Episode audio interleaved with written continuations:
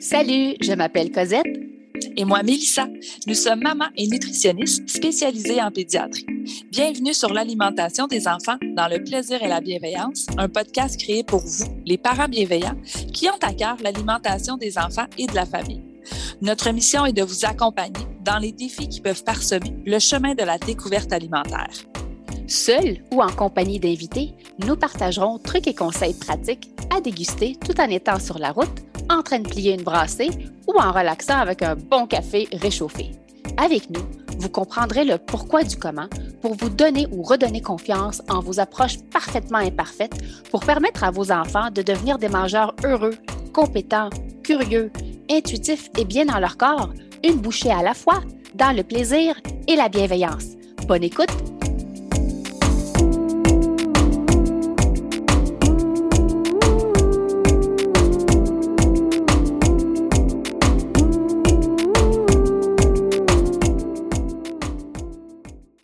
bonjour en direct avec euh, Mélissa et Cosette. Donc, c'est notre rendez-vous hebdomadaire tous les mercredis à 10h où on répond à une ou plusieurs de vos questions. Et ce matin, on voulait vraiment faire un QA.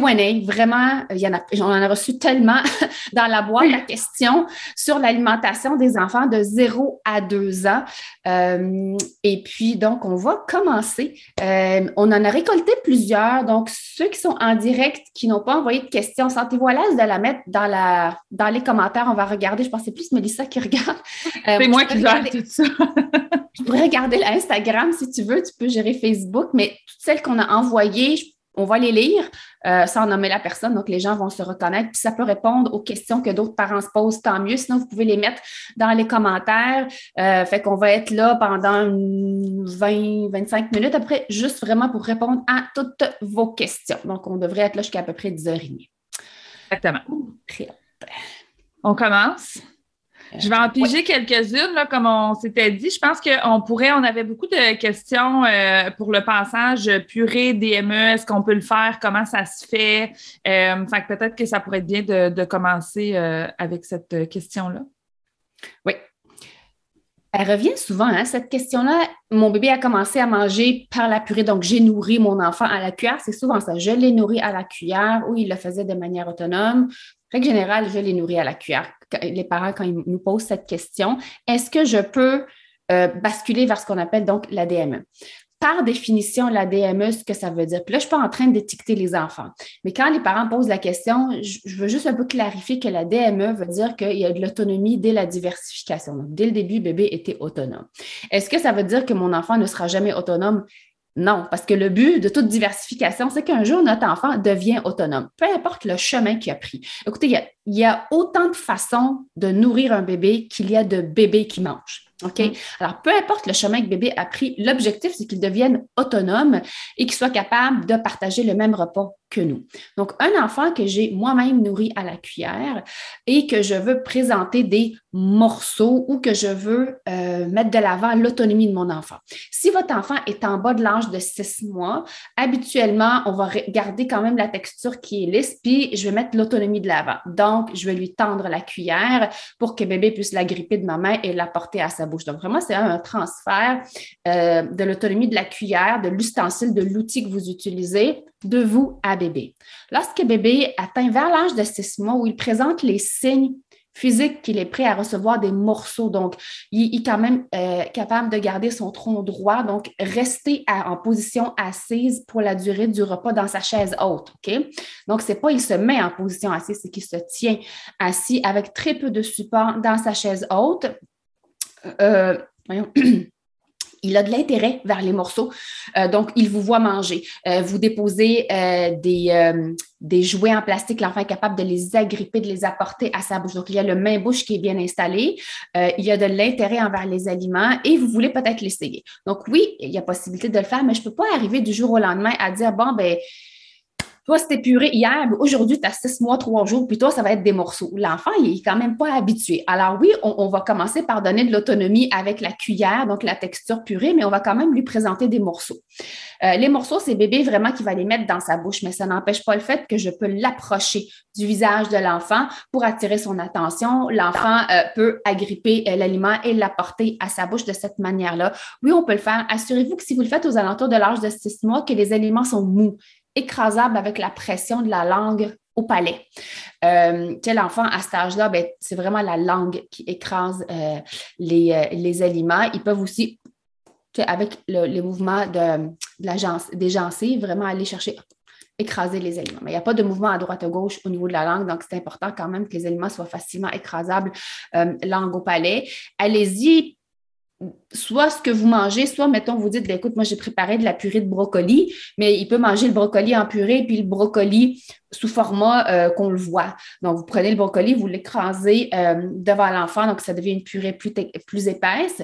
On l'offre à la cuillère, puis bébé a aussi l'option d'y aller vers les morceaux. puis graduellement, il y a peut-être de moins en moins de l'aliment en purée parce que moi, je ne mange pas de brocoli en purée, puis je ne pense pas que les gens mangent du brocoli en purée.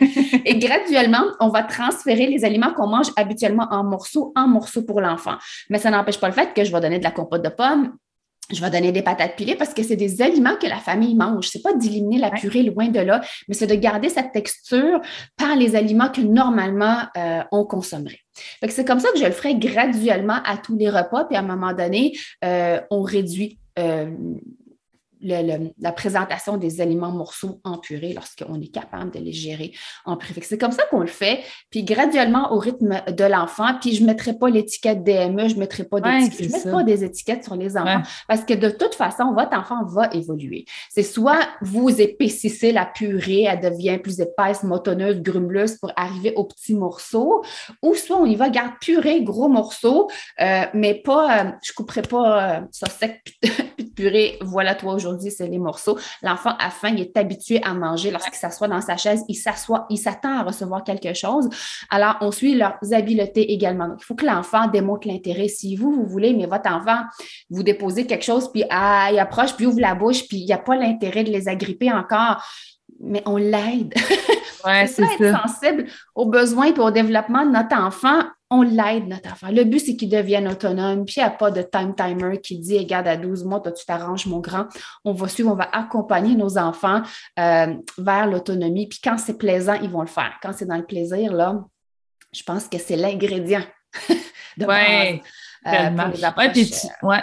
Puis tu le dis bien aussi que la distinction à faire quand on parle des deux méthodes, c'est pas une question de morceaux purés, c'est une question de comment on va l'offrir, puis justement l'autonomie de l'enfant. Puis là, l'autonomie, chaque bébé va avoir son propre rythme de découverte. Donc, c'est là qu'il faut s'ajuster. Mais je pense que ça, c'est un mythe encore qui perdure que, tu sais, si on fait la méthode traditionnelle, il faut offrir que des purées. Puis si on fait la DME, il faut offrir que des morceaux. Mais non, vous allez évoluer vers l'autonomie de votre enfant, mais en effet, là, ça va, ça va y prendre du temps de, de l'atteindre, euh, cette autonomie-là. Euh, une autre des questions qui revenait aussi, là, c'est la question du fer dans l'alimentation euh, des enfants. À partir de quand est-ce que c'est important? Est-ce qu'il faut s'inquiéter? peut-être aussi, là, si on a des doutes que notre enfant pourrait peut-être manquer de fer, notre bébé, en fait, là. Donc, dans les premiers mois, qu'est-ce qu'on, qu'est-ce qu'on surveille, là, puis à partir de quand est-ce qu'on s'inquiète? OK. Euh, pour le faire, donc ça, vous savez que le lait, peu importe, le lait que vous offrez à bébé répond aux besoins nutritionnels de la majorité des enfants de 0 jusqu'à l'âge de 6 mois. Il y a des enfants que c'est un petit peu avant pour le faire, selon s'il y a eu de la prématurité, si la maman a fait de l'anémie dans le dernier trimestre non, non supplémenté. Euh, les enfants font leur réserve. Vous leur donnez une banque de fer durant le dernier trimestre. Euh, d'où la raison pourquoi les, prématurés, même les grands prématurés, vont recevoir un supplément de fer à la naissance pour euh, la première année de vie. Donc, à partir de l'âge de six mois, il faut commencer à proposer à l'enfant des aliments qui, contiennent du fer, qui sont riches en fer, pour qu'il soit capable de répondre à ses besoins. C'est que sa banque commence à diminuer, puis ses besoins commencent à augmenter. Fait qu'il faut pallier ce, ce, Facilement, l'épargne se fait moins vite, puis le retrait arrive plus rapidement. si on passe à un compte de banque. oui, exactement. Fait qu'il faut vraiment exposer bébé. Il ne faut pas calculer. Ce n'est pas des mathématiques. Mm-hmm. Nourrir un enfant, c'est je l'expose et la nature est bien faite.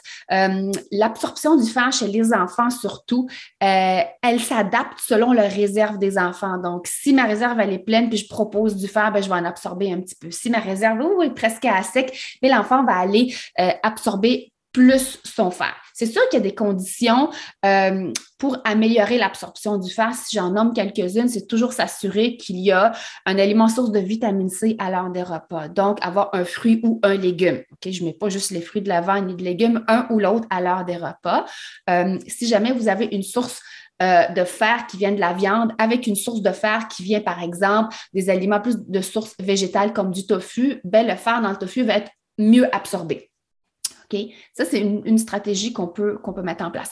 On s'assure que, tu sais, chaque, moi, je dis chaque lichette, chaque bouchée est payante chez les, doit être payante chez les enfants. Euh, puis j'utilise beaucoup les céréales enrichies pour bébés parce que ah. ça me permet d'en saupoudrer un petit peu partout, que ce soit dans les compotes de fruits, que ce soit euh, sur, mettons, le brocoli. Fait que c'est comme euh, des, des, des, sprinkles, si je peux me permettre de le dire de cette façon-là.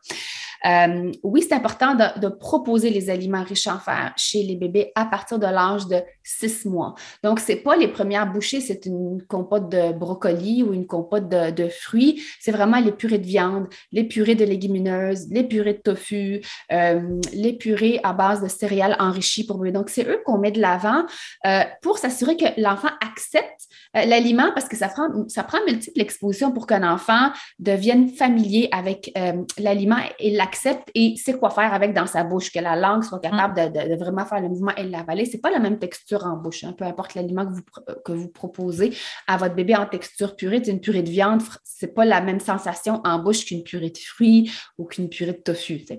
Alors, euh, ça, c'est en gros, on, commence à, partir de l'âge de six mois. C'est à l'âge de sept mois vraiment que les besoins euh, sont aussi grands qu'un adolescent de 14 ans.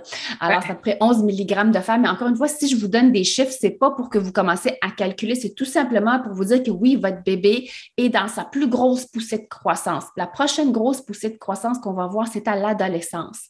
Donc, vraiment, là, de 0-1, là, 7 à 12, je dirais surtout, c'est là la grosse poussée de croissance. Donc, ils, ont besoin euh, de faire pour le développement du cerveau, euh, pour faire plus de globules rouges, pour les tissus. Donc, tout ça, pour fabriquer tout ça chez l'enfant, ben, ils ont besoin euh, d'un ingrédient qui est le fer. L'anémie, donc euh, une carence en fer, c'est, euh, je vous dirais, le, défi alimentaire le plus fréquent. ça, c'est vraiment mondialement. Entre l'âge de 6 jusqu'à l'âge de 24 mois euh, chez les bébés. Donc, vraiment, le fer, on va le mettre de l'avant jusqu'à l'âge de 24 mois, tout simplement parce que les aliments riches en fer sont pas habituellement les préférés des enfants.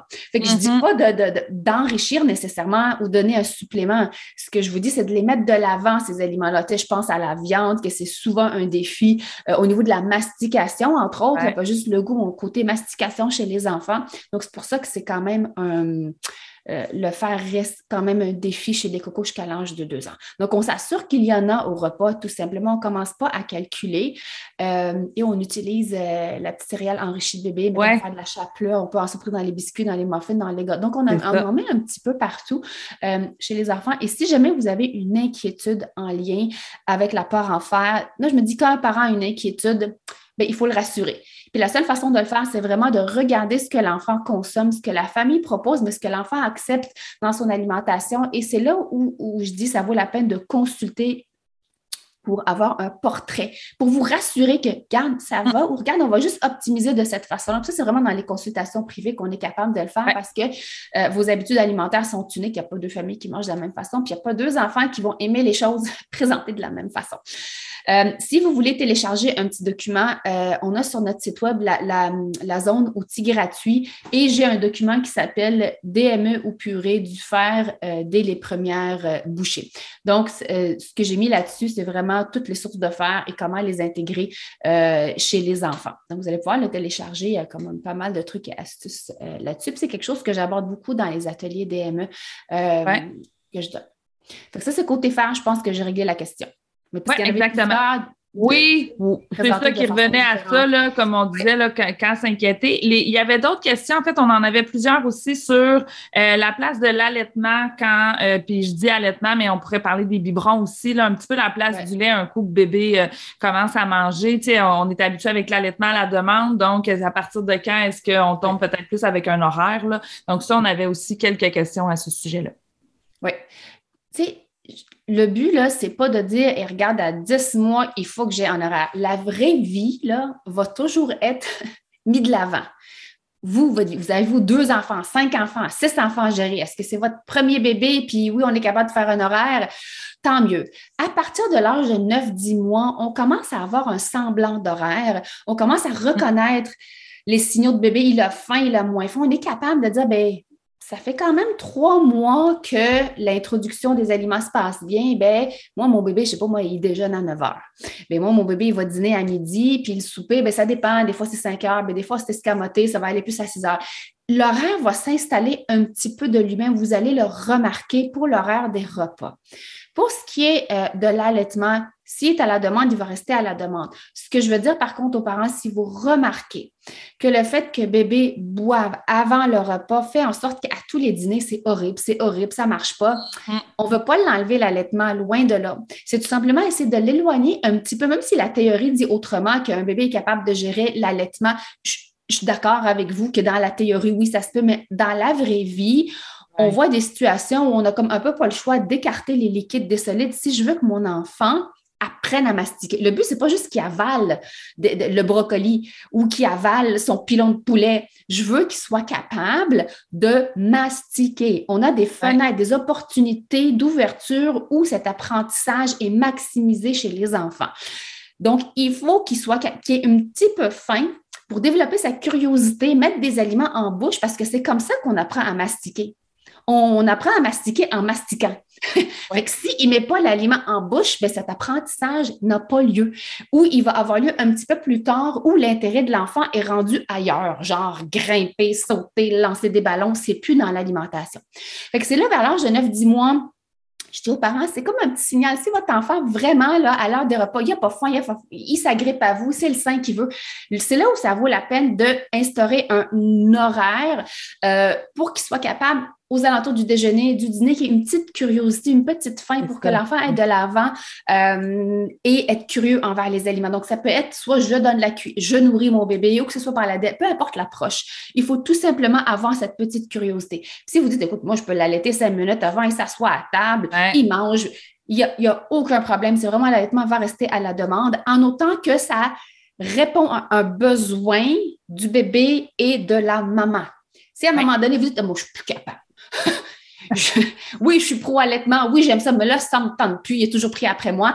Ben, c'est là où on dit, ben, l'allaitement ne répond plus aux besoins des deux personnes qui sont concernées. Donc, il tient aussi à la maman aussi à respecter là-dedans dans son cheminement, dans, ses désirs et dans ses besoins à elle. Et euh, sentez-vous à l'aise de dire, ben là, moi, ça, suffit.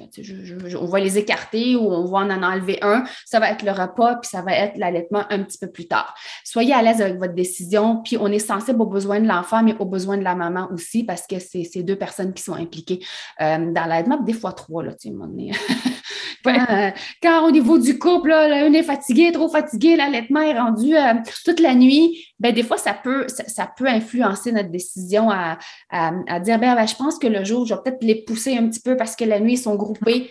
Vous déciderez, OK? Il n'y a pas de mauvaise décision. C'est vraiment, il faut que vous soyez à l'aise et que vos besoins sont vraiment respectés et ceux du bébé, on répond à son besoin de manger et son besoin de proximité. Le biberon, c'est un petit peu plus facile, je dirais, d'avoir un horaire.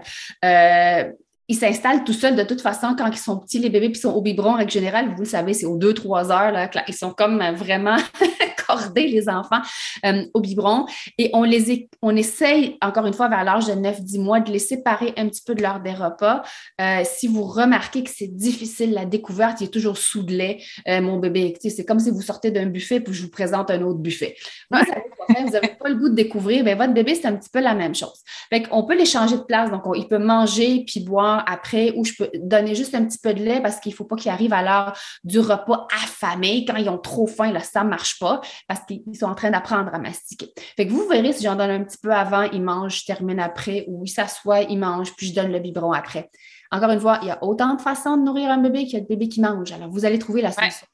Vous allez trouver quelque chose qui fonctionne plus pour vous. Oui, puis dès le départ, je pense que les parents vont aussi apprendre avec bébé parce que ça, ça va les suivre tout le long de leur découverte alimentaire. Mais s'il y a certains comportements que des fois, vous avez peut-être lu, ah, je devrais faire ça, il faudrait que je présente le dessert comme ça, ou mais qu'en même temps, vous voyez que ce comportement-là ou cette attitude-là nuit à la découverte de votre enfant. Vous voyez qu'il y a moins de curiosité à aller vers les aliments, même plus vieux. Bien là, c'est là qu'on vient s'ajuster, puis qu'on va voir, puis qu'on le dit qu'il n'y a pas une famille qui va fonctionner de la même façon. À partir du moment où ça va bien, l'enfant a cette curiosité-là à vouloir découvrir les aliments, bien, votre formule, elle fonctionne. Mais même chose quand ils sont plus petits, bien, des fois, en effet, on va lire, ah, oh, je suis supposée donner le lait avant, après. Bien, attendez, voyez avec votre bébé qu'est-ce qui semble être le plus bénéfique parce que là, on est dans l'étape de la découverte alimentaire. Donc, ce qu'on veut, c'est lui permettre justement de pouvoir évoluer positivement là, euh, dans cette découverte-là. Euh, là, on avait une question sur Facebook quand on a parlé des aliments riches en fer. Catherine demandait, bon, vous avez seulement nommé les sources de fer en purée, qu'en est-il des morceaux? En fait, c'est les mêmes aliments que Cosette a nommés, c'est juste que la viande, on va la présenter en viande. Les céréales pour bébé, on l'a bien dit, on peut les saupoudrer un petit peu partout. On peut cuisiner euh, des galettes, des muffins, des biscuits avec les céréales pour bébé, mais c'est les mêmes sources de fer qu'on soit en purée ou en DME. C'est vraiment la façon de venir le présenter là, euh, qui va être, euh, qui va être différente, mais c'est les mêmes aliments.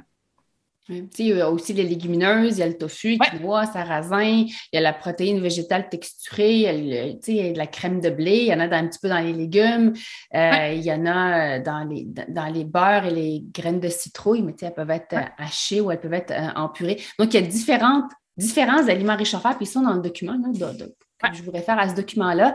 Mais puis en DME, ouais. on, les, on les oui, puis en, DME aussi, là, tu l'as bien dit, là, souvent, on va juste, euh, tu sais, un morceau d'avocat ou un fruit, on va juste le tremper dans les céréales pour bébé. Donc, euh, l'enfant, il va les avoir de cette façon-là, puis ça devient souvent, en plus, c'est des fruits et légumes, ça colle bien, là, c'est liquide. Donc, euh, ça permet d'optimiser de, de, l'absorption du fer dans ces aliments-là aussi. Est-ce que sur euh, Instagram, sinon on va continuer tout ce qu'on a Sur Instagram, j'en ai pas d'autres. Par contre, tu vois, je m'en allais vers un petit peu, ben, je dis les plus vieux, là, mais nos exemples 18-24, on avait une question justement sur Facebook. Euh, ma fille de deux ans veut manger que du yogourt ou du lait. Quelles sont les suggestions pour diversifier son alimentation? Puis ça revenait dans avait reçu là, les petits appétits qui ne mangent pas très, très variés là, dans, dans notre 18-24. Puis euh, des fois, ça va se poursuivre. Là, mais euh, donc, euh, je pense qu'on peut peut-être aborder cette, cette partie-là. Oui. Tu l'enfant peut vouloir beaucoup, beaucoup de choses. Le quoi relève quand même du parent. Je ne sais pas si vous mm-hmm. connaissez un petit peu le principe de partage des responsabilités. On en parle tout le temps. on n'est pas les seuls qui en parlent. C'est un petit peu la base de l'alimentation, la base du concept de l'alimentation, euh, une approche qui est bienveillante auprès des enfants. Euh, c'est que le parent va décider de qu'est-ce que je mets sur le menu, l'heure à laquelle et où on s'assoit pour manger, et l'enfant va décider s'il en mange ou pas et combien il en mange. Euh, vous n'êtes pas obligé de proposer le yogourt à tous les repas, même si c'est l'aliment préféré de votre enfant, mais vous n'allez pas l'enlever non plus. Donc, il y a comme une espèce de juste milieu à faire. mettons, je vous donne un exemple. Votre enfant aime le yogourt puis aime le lait. Bien, je peux dire que moi, aujourd'hui, à l'heure du dîner, bien, je vais avoir un morceau de fromage, je vais avoir, je sais pas, mon mot spaghetti qui est là, puis je vais avoir mes brocolis, mais tout va être au centre de la table, puis l'enfant va naviguer là-dedans. Euh, que l'enfant dit ben, Moi, j'en veux pas, ben, c'est correct, il n'y a pas de souci. La prochaine fois qu'on va manger, c'est à peu près dans deux heures. graduellement, l'enfant comprend qu'on ne le pousse pas, on ne l'oblige pas, mais on ne va pas non plus faire le menu basé sur les préférences de l'enfant. Parce que si vous avez deux, trois, quatre enfants, vous allez voir, jamais les préférences sont les mêmes. En tout cas, moi, pour mon conjoint, on n'a pas les mêmes préférences, les enfants non plus. Ils ont par contre les mêmes, les mêmes, euh, dégoût, si je peux me permettre de dire, alimentaire. Mais dans les préférences, c'est impossible de faire plaisir à tout le monde. Donc, il faut vraiment faire une espèce de rotation dans les aliments euh, familiers puis les aliments préférés. C'est pas la même chose. Les aliments préférés, là, c'est que l'enfant va toujours, toujours, toujours, toujours les manger. C'est vraiment mon repas préféré. C'est quand je pense à un aliment que je mangerai tout le temps, tous les jours, là, je vais penser à un certain mets. Puis des aliments familiers, c'est que 50% du temps, là, ça fait le bonheur de votre enfant. Puis si à un moment donné, ben, ça ne fait pas son bonheur, ben voilà, c'est ce qui a été servi. Pensez un petit peu aux garderies. Tu sais, la garderie, lorsqu'ils présentent le menu, ben c'est ça, qu'il n'y a pas d'autre choix, puis les enfants le savent qu'il n'y en a pas d'autre choix. La différence à la maison, c'est qu'ils savent que peut-être les parents vont offrir autre chose parce qu'ils l'ont déjà fait. Fait que c'est vraiment un peu dans notre attitude euh, que l'enfant va comprendre, ben écoute, c'est peut-être comme à la garderie, là. Fait que c'est, je vais découvrir l'aliment. On ne l'oblige pas dans le sens que tout ce que l'enfant voit, c'est des choses qu'il n'aime pas. On présente toujours des aliments familiers, puis c'est même si l'enfant ne veut que l'aliment familier, c'est pas grave. On continue d'exposer, d'exposer l'enfant euh, à ces... Puis il y a différentes manières d'exposer. Hein. Un enfant, c'est pas juste de voir l'aliment. Ça, dans notre cours sur l'alimentation des enfants, j'ai une capsule, je pense qu'il dure 20 minutes sur, je pense, j'ai 15 façons d'exposer euh, un enfant à, des aliments. Euh, c'est quelque chose qui vous intéresse, vous irez voir là sur le site. mais exposer l'enfant, oui, il faut qu'il le voit avec ses yeux, il faut que les mains le rencontrent, il faut qu'il le sente, il faut qu'il en, en, entende parler, il faut qu'il voit les autres en manger. Donc, il y a différentes manières d'exposer un enfant. Puis quand c'est fait dans le plaisir, il faut juste associer une émotion de plaisir avec un aliment avant qu'un enfant ait le goût de le prendre dans ses mains et dire ben, je vais y goûter. Mm-hmm. Si il l'a vu dans un bac sensoriel, je lance ça de même, il a vu cette affaire, là, je sais pas moi, il a, vu des légumineuses sèches ou des pâtes sèches dans un bac sensoriel, puis après ça, il les a vus mouillés, il a joué avec, c'était donc bien le fun. Quand il voit ça à la table, il dit Hey, je reconnais cette affaire-là, c'est donc bien cool. Hey, je peux l'avoir dans mon assiette, mais pourquoi pas? Fait il faut juste installer des, émotions positives avec des aliments euh, pour que l'enfant ait le goût de les manger. Si ce n'est pas le fun, il ne le mettra pas dans sa bouche. Puis vous le savez que la finalité revient à l'enfant. C'est lui qui décide s'il le met dans sa bouche ou pas. Même ça peut nous rendre fous. Euh, mais c'est de la façon comme on le présente, puis on persévère. Puis dites-vous, là, la quantité va toujours, toujours relever de l'enfant s'il le met dans sa bouche, va toujours, toujours relever de votre enfant. Lâchez prise là-dessus, vraiment. Puis travailler un peu plus le contexte, le comment je le présente, à quel âge je le présente. Est-ce que mon enfant a réellement faim ou il a mangé quelque chose une heure avant le repas? Donc, il a vraiment regardé la structure avant d'arriver à dire Ah, ben finalement, euh, il ne mange pas.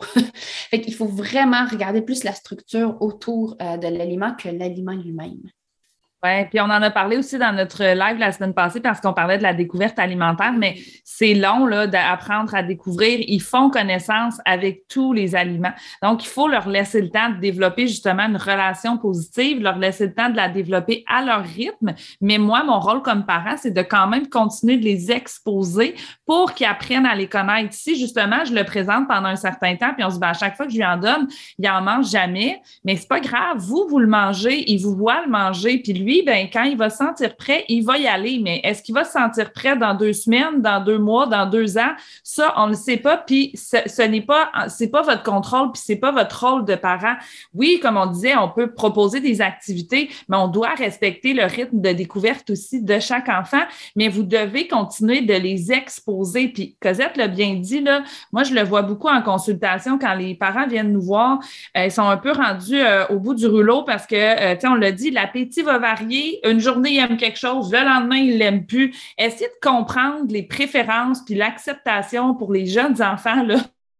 C'est impossible. Fait que moi, je dis toujours, regardez, vous allez cuisiner les repas que vous, vous avez envie de manger. Vous aimez ce repas-là, vous trouvez que c'est facile comme famille de cuisiner ces repas-là. Je veux que mon enfant apprenne tranquillement à accepter ces aliments-là. Je vais venir m'assurer avant que le repas soit servi aussi que les aliments familiers, de par les accompagnements. Je cuisine pas deux repas. Là, c'est pas quand j'annonce que ce soir, on mange du spaghetti. Ah oh, non, ça me tente pas de manger du spaghetti. Ah oh, bon, mais est-ce que tu voudrais que je te fasse ça? Là, si vous commencez à tomber là-dedans, ça va devenir vraiment vous-même, vous allez perdre le plaisir de cuisiner, de planifier, puis vous aurez même plus envie d'aller vous asseoir à table tellement c'est toujours compliqué. C'est normal que votre enfant, des fois, il va arriver. Puis là, on parle des un petit peu plus vieux, parce que c'est sûr qu'à 18, 24 mois, c'est rare que nécessairement, mais des fois, ils peuvent dire non, moi, je veux pas ça. Mais c'est ce qu'on a, mais regarde, il y a autre chose. Et comme on disait, on va le laisser naviguer dans ce qu'il y a là, mais je vais pas nécessairement lui servir. Votre job, c'est pas de lui faire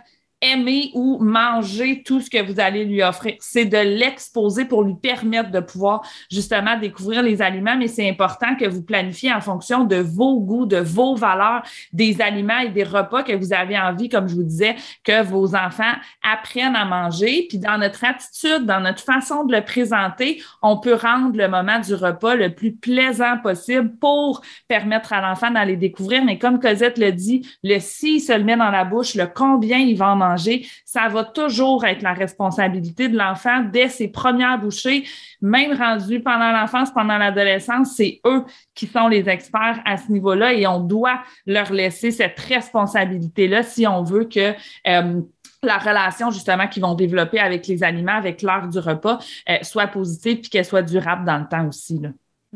Je vois des noms que je reconnais sur Instagram. Il y en a qui m'écrivent souvent dans le privé avec, avec plein de questions, puis, puis, puis je réponds. Puis je sais que j'ai un petit peu de retard encore dans mes, dans mes, dans mes réponses.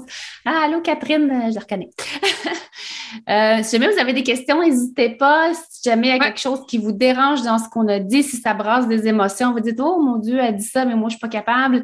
Euh, allez-y, commentez, on va rester là encore quelques minutes. Est-ce qu'il y a encore des questions? Euh, sur Facebook, j'en ai vu, puis sur Instagram, j'en ai pas vu. Si des fois vous les avez écrits peut-être au début, qu'on les a pas vus passer, réécrivez-nous-les en, en bas, on va les voir apparaître. Mais sinon, si vous en avez d'autres aussi sur Facebook, n'hésitez pas à nous, à nous les réécrire. Mais je pense que quand on parle de découverte alimentaire, on parle de confiance, on parle de beaucoup de patience puis de la constance aussi. Là. Mm-hmm.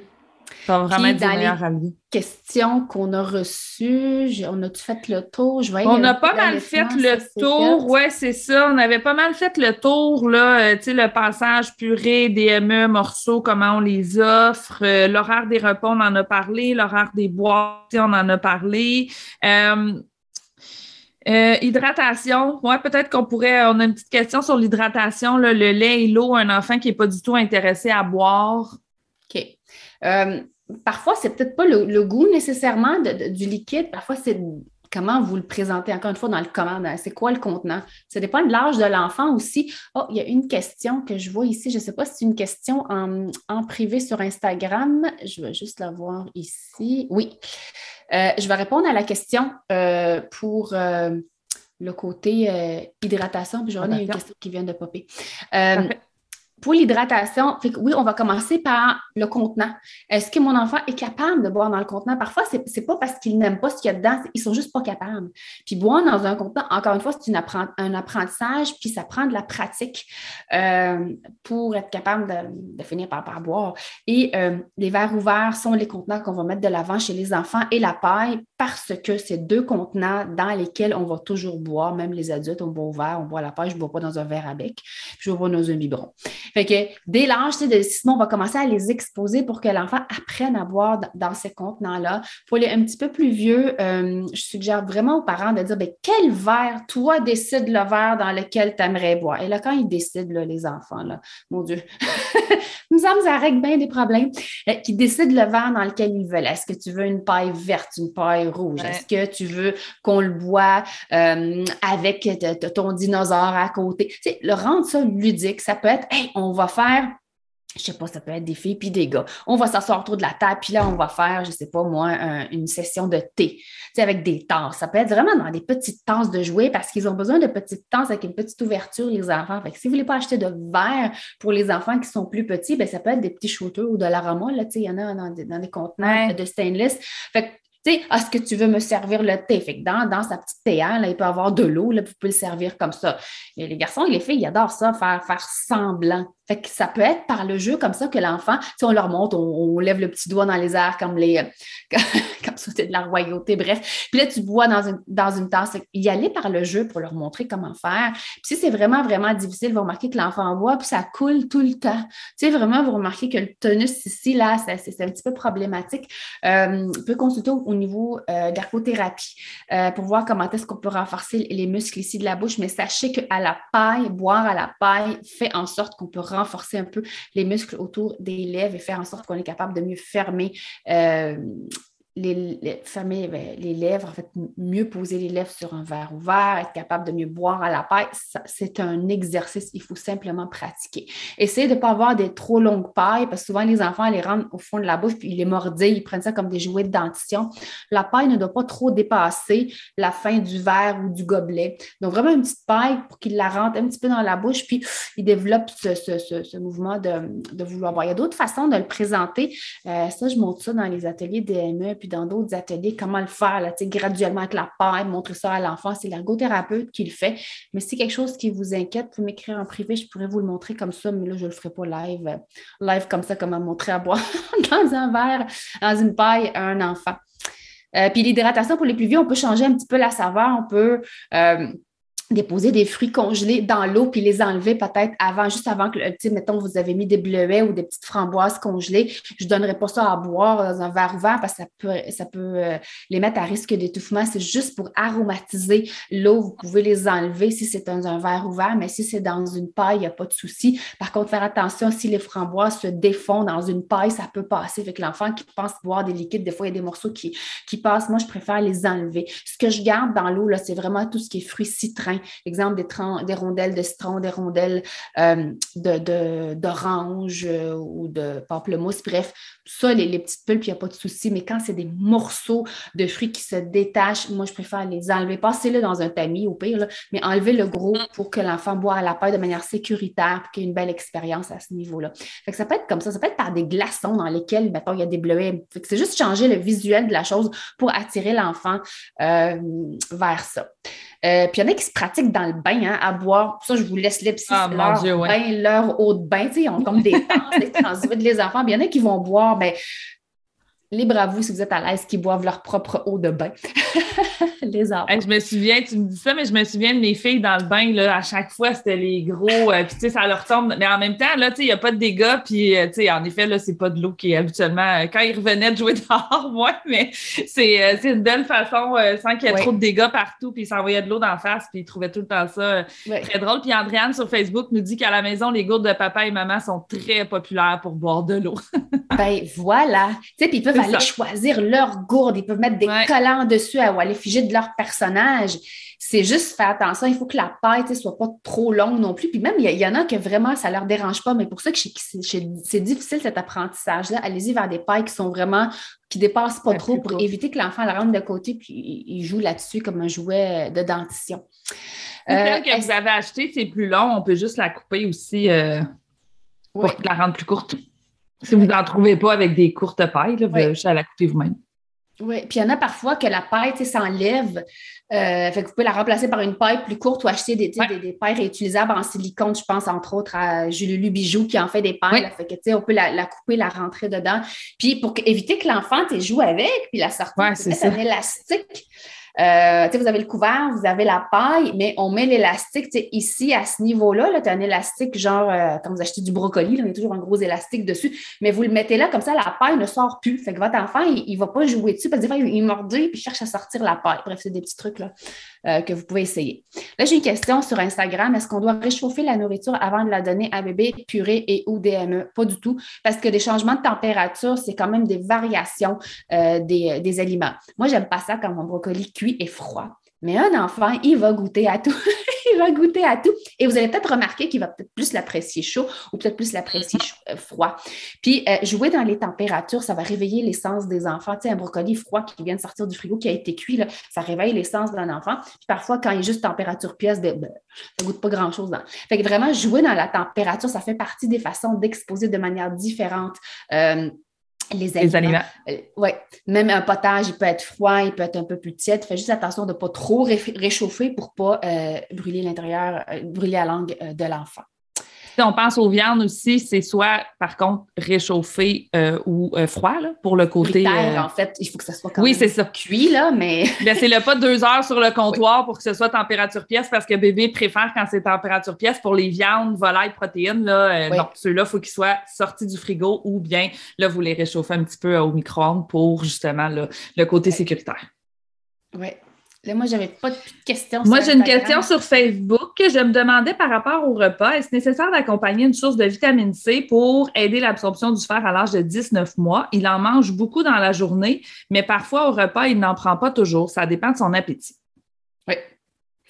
Euh, est-ce que c'est absolument nécessaire? Non. C'est recommandé. Est-ce que c'est absolument nécessaire? Ben non. Euh, tu sais, les sources de vitamine C, là, il y en a plein. Les fruits et les légumes, c'est ça, souvent, là, fait que... C'est que des fois, il y en a, puis on le sait même pas. Tu sais, on parle tout le temps de, fruits et de légumes, mais dans les sauces, il y en a également. Oui, bien oui, Vous avez mis une, sauce tomatée. Là. Ben, il, y, en a à l'intérieur aussi. Puis à la fin du repas, ben, des fois, l'enfant, il y en a des parents qui n'offrent pas nécessairement le fruit ou whatever, l'aliment pour terminer le repas à, la durant le repas, ça peut être à la fin, puis l'enfant en mange, ben, il n'y a pas tout ça. En autant qu'il y en a quand même au courant de, euh, de la journée. Oui, on aime ça quand ils sont ensemble, mais ça n'empêche pas le fait qu'il va quand même en absorber. Et s'il n'y en a pas, c'est qu'on optimise quand ils sont là, mais ça ne fait pas en sorte que le faire qui a mangé. Oui, ben, c'est ça. Il va ça pas du tout. Oui, oui, non, c'est ça, exactement. il va quand même l'absorber. C'est juste pour optimiser euh, qu'on met ces stratégies-là. Puis il optimise vraiment le fer de source végétale. Donc, vraiment, le, quand on parle de fruits, de légumes ou de vitamine C, c'est vraiment quand je le mets, mettons, avec des œufs, avec du tofu, avec des légumineuses. Euh, quand je mets ma viande avec euh, du. c'est pas là où ça agit le plus, c'est vraiment quand c'est de source non animale. Puis, exemple, le tofu, je le présente, je sais pas, moi, j'ai, ou pas, le tofu, mettons une omelette. Une omelette, c'est des œufs c'est de, de sources euh, non aimées. Ce C'est pas aussi bien absorbé que si j'aurais mangé, euh, mettons, du poulet. OK? Bon. Fait que l'œuf, si je mets un restant de viande hachée dans mon omelette, euh, puis je, hache des légumes puis je les mets dedans, ben sachez que le fer qui est dans l'œuf va être mieux absorbé de par la présence de la viande qui est là et de par, la présence des légumes que j'aurais mis dedans pour la vitamine C. Donc, c'est vraiment un combo qui fait que c'est optimal, mais c'est pas, c'est pas gaspiller si mon enfant a mangé une source de fer et il n'y avait pas de vitamine C accompagnée. C'est Non, exactement, parce qu'en même temps, notre rôle étant de le présenter, mais je ne sais pas si l'enfant va décider de manger son fruit et ou son légume euh, ou les autres sources, justement. Donc, euh, exactement. Donc, tu sais, présentez-les sans pression comme d'habitude, puis s'il le mange, il le mange, mais sinon, il va quand même absorber une certaine partie du fer, là, euh, même s'il n'a pas, pas pris la vitamine C. J'ai j'ai encore une autre question. Coco, à six mois, mange des purées depuis un mois, deux fois par jour, AM et souper. Quand introduire le dîner? C'est quand vous avez envie de le présenter ou quand vous voyez son intérêt pour le dîner? Tu sais, on dit c'est deux à trois repas à partir de l'âge de six mois. Ce n'est pas une attente. Ce n'est pas euh, un objectif absolument à six mois, mais si vous voyez que votre enfant a le goût, puis vous vous asseyez, vous mangez, puis il a de l'intérêt, bien allez-y. Sinon, graduellement, plus on s'approche de l'âge de neuf mois, là, on veut absolument que le troisième repas soit présenté parce qu'on arrive vers ce que, ce que, je disais au début, là, une routine alimentaire, une espèce d'horaire, entre guillemets. Là. Fait qu'il y a comme une, routine, une structure. Je mange trois fois par jour. Euh, mais allez-y, comme vous le voyez, il faut que ça soit faisable. C'est ça. ça va dépendre de l'horaire de d'autres bébés. Ça peut dépendre de l'horaire de ses boires aussi. Mais à partir du moment où vous voyez que vous avez une fenêtre puis que là, vous, avez une opportunité de lui présenter une occasion supplémentaire de découvrir les aliments, bien, on y va avec le troisième repas. Puis des fois, c'est les collations aussi qui vont comme devenir euh, la troisième ou quatrième exposition dans la journée. Puis oui, vous l'exposez à des aliments, mais c'est une occasion pour lui de pratiquer sa mastication. Oui, c'est ça. Donc, plus il pratique, meilleurs ils deviennent, les enfants. Et voilà. Vraiment, plus je mastique, euh, puis mieux je vais apprendre à mastiquer, tout simplement. C'est avec la pratique, ça ne vient pas tout seul. Là, je n'avais pas d'autres questions ici dans Moi non plus, je n'ai pas d'autres questions sur Facebook. Parfait. Alors, merci d'être là encore. Si jamais il y a quelque chose, vous pouvez nous écrire dans les commentaires des vidéos. Sinon, merci d'être là encore une fois euh, tous les mercredis et on se voit la semaine prochaine. Alors, euh, j'espère que tu as aimé cet épisode et si c'est le cas, abonne-toi à notre podcast et si le cœur t'en dit, tu peux nous laisser une note ou un commentaire écrit car c'est comme ça qu'on peut faire connaître ce podcast à d'autres parents, futurs parents, des gens qui gravitent autour de la parentalité en général. Tu peux aussi nous écrire en tout temps. Si tu as des sujets ou des inquiétudes en lien avec l'alimentation de ton ou de tes enfants, ce podcast, on l'a créé pour toi et on souhaite du plus profond de notre cœur de maman et de nutritionniste qu'elle puisse répondre à tes besoins maintenant. Merci tellement d'être là. On a déjà hâte au prochain épisode pour continuer de connecter avec toi et de jaser alimentation des enfants dans le plaisir et la bienveillance. Bye bye et à la prochaine. Bye Nell. Bye Coco.